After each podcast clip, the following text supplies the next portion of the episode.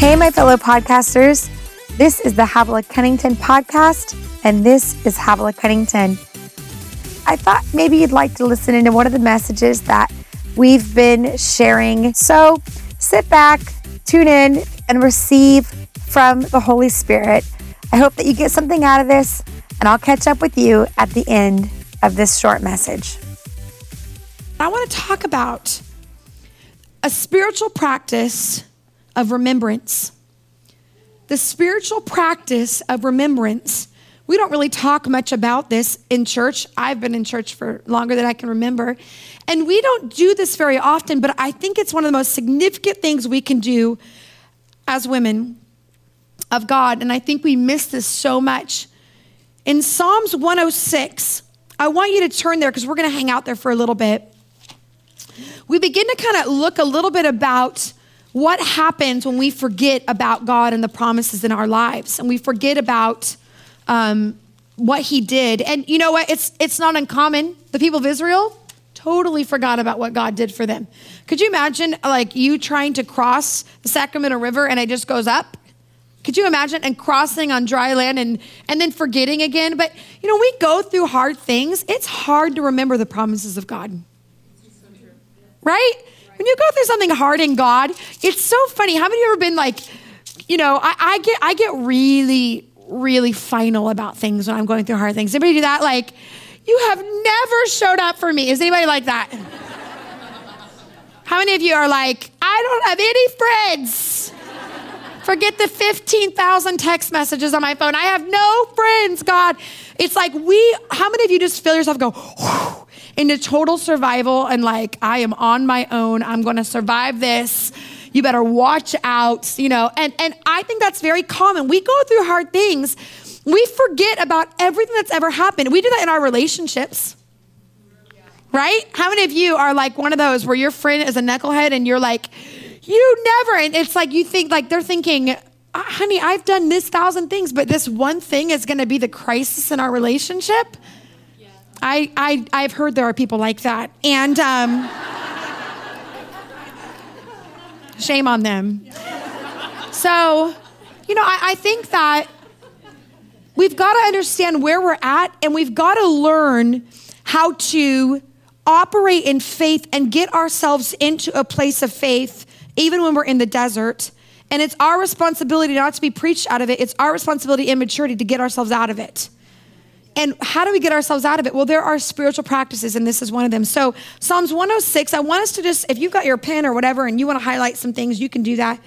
But uh, Psalms 106, verse 7, I want us to kind of start there. And you can read this entire chapter, and it goes throughout it. There's a whole picture being painted.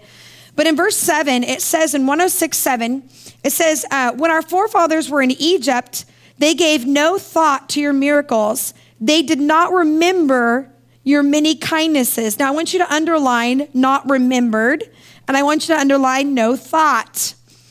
And they rebelled in the sea, the Red Sea, yet you saved them for his name's sake and made and to make his mighty power known.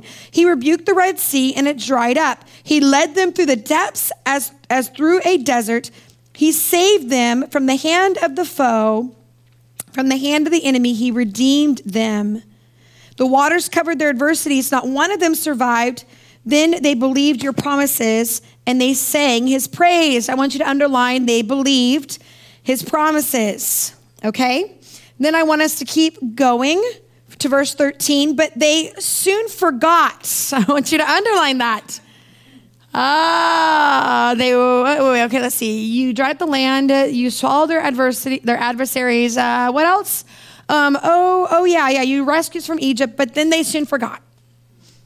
So we were watching a cycle here. I want you to underline they soon forgot what he had done and did not wait for his counsel. In the desert, they gave into their cravings, and in the wasteland, they put God to the test. So he gave them what they asked for, but sent a wasting disease upon them. Okay? And then I want you to jump down to verse 21. They forgot the God who saved them, who had done great things in Egypt miracles in the land. Okay, so basically, I want to stop right there. You'll see throughout the entire chapter of 106, God rescues the Israelites and then they forget. He saves them from Egypt and then they forget. He he they they ask for all these things. He comes and does it and then they forget. And there's this cycle of forgetting. And what I have found is that we as Christians, we have a tendency to do this a lot. I like to call it the forget cycle. And um, this forget cycle is is interesting. Is that right? Thank you. I got a little nervous. Um, is that we have a tendency to have a forget cycle with God. And what we don't know is that every time we go through this cycle, we actually lose more faith and we lose more confidence in God, and it changes us. And it takes us longer to turn around and get back to what he's doing and back to what he's already done. And, and what I have found is that this cycle really, really alters us. And the cycle that I have found many times is uh, what we find with the Israelites is that they first remembered. So the first thing they do is they remember. I'm going to write this really small, and it's not in the notes, but you can just take notes. They remember what God does. So they'll remember something. He'll remind them, hey, take note, remember what I've done. And and and and for me in my life, usually God moves in my life, like this conference or something, and I'm motivated to seek him. How many of you feel motivated to seek him? Good, you should. If you don't, I'm sorry, but that should come. It'll come. Um, but usually, God does something. He reminds us of what He's done. And then what we find with them is that because He takes too long, come on, because God takes too long to get us to our promised land, what do we start to do? We start to grumble. Right? Everybody say grumble.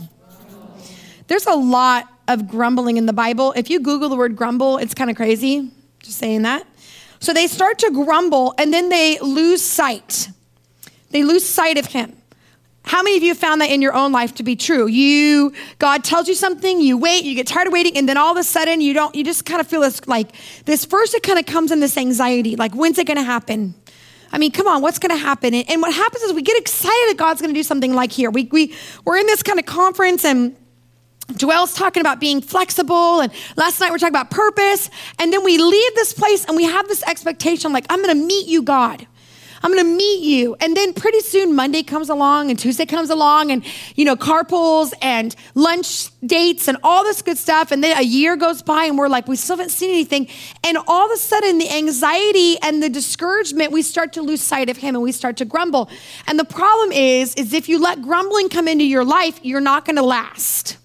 You're not going to get to your promised land. In fact, what's going to happen is God's going to say, Oh, so you're not really willing to go on my timetable. So, guess what? We're going to hang out here until you learn a little bit more on how to become a disciple of mine. And then what happens is we start to we start to sound like we are done.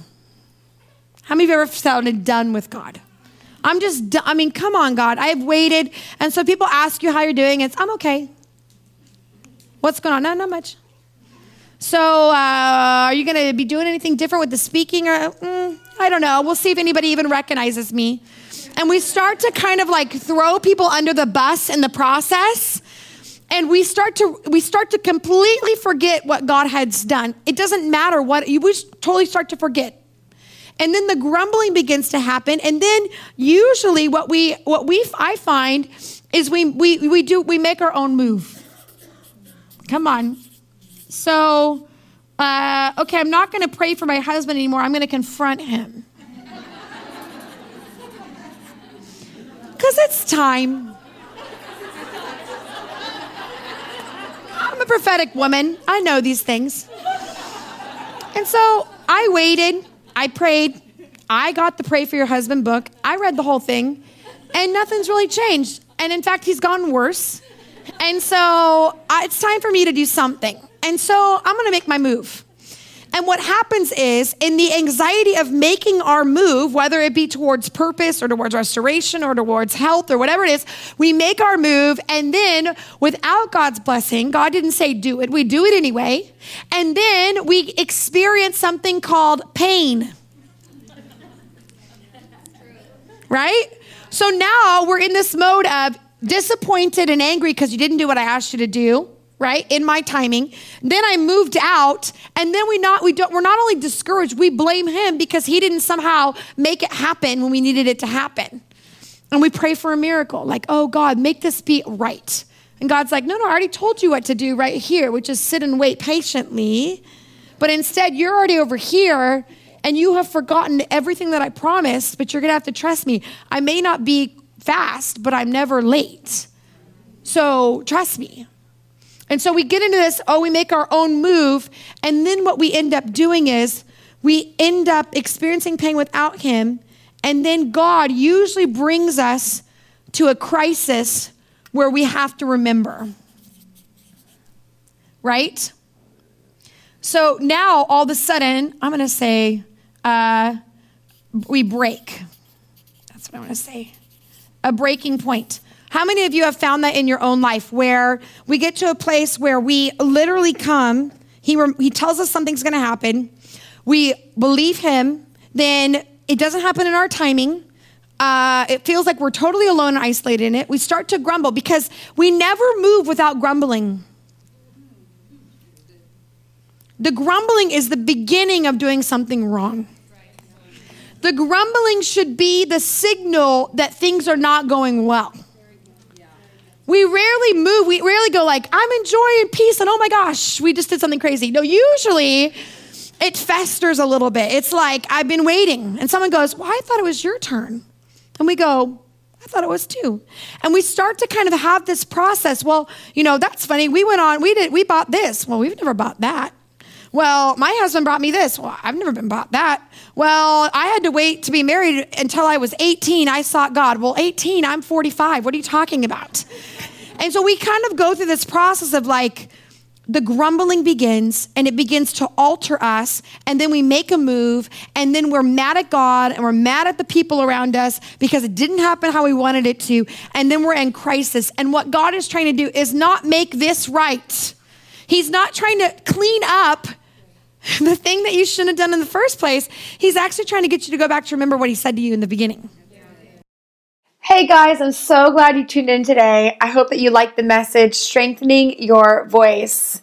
Uh, it's something that I feel like I get asked about continually uh, about how do you grow your voice, how do you strengthen it, and how do you continue to steward what God has given you. So, hope that I hope that that helped you. I'm so glad that you tuned in, and I got to tell you one thing. Wait, wait, don't stop the podcast. Don't do anything. Lean in. This is important. Next week's podcast is a celebration of our one year. And I gotta tell you, there's like things that are coming your way, like gifts and surprises. And you're gonna wanna tune in because we're gonna tell you all about it. I also have a special guest on that podcast. Um, but I've actually never had a guest on my podcast. So this is a big deal. You're gonna wanna tune in. Um, and I'm so glad again that you that you're here with me. Always honored that you give me a little bit of your time. And uh, I'll catch you next time. Have a great day.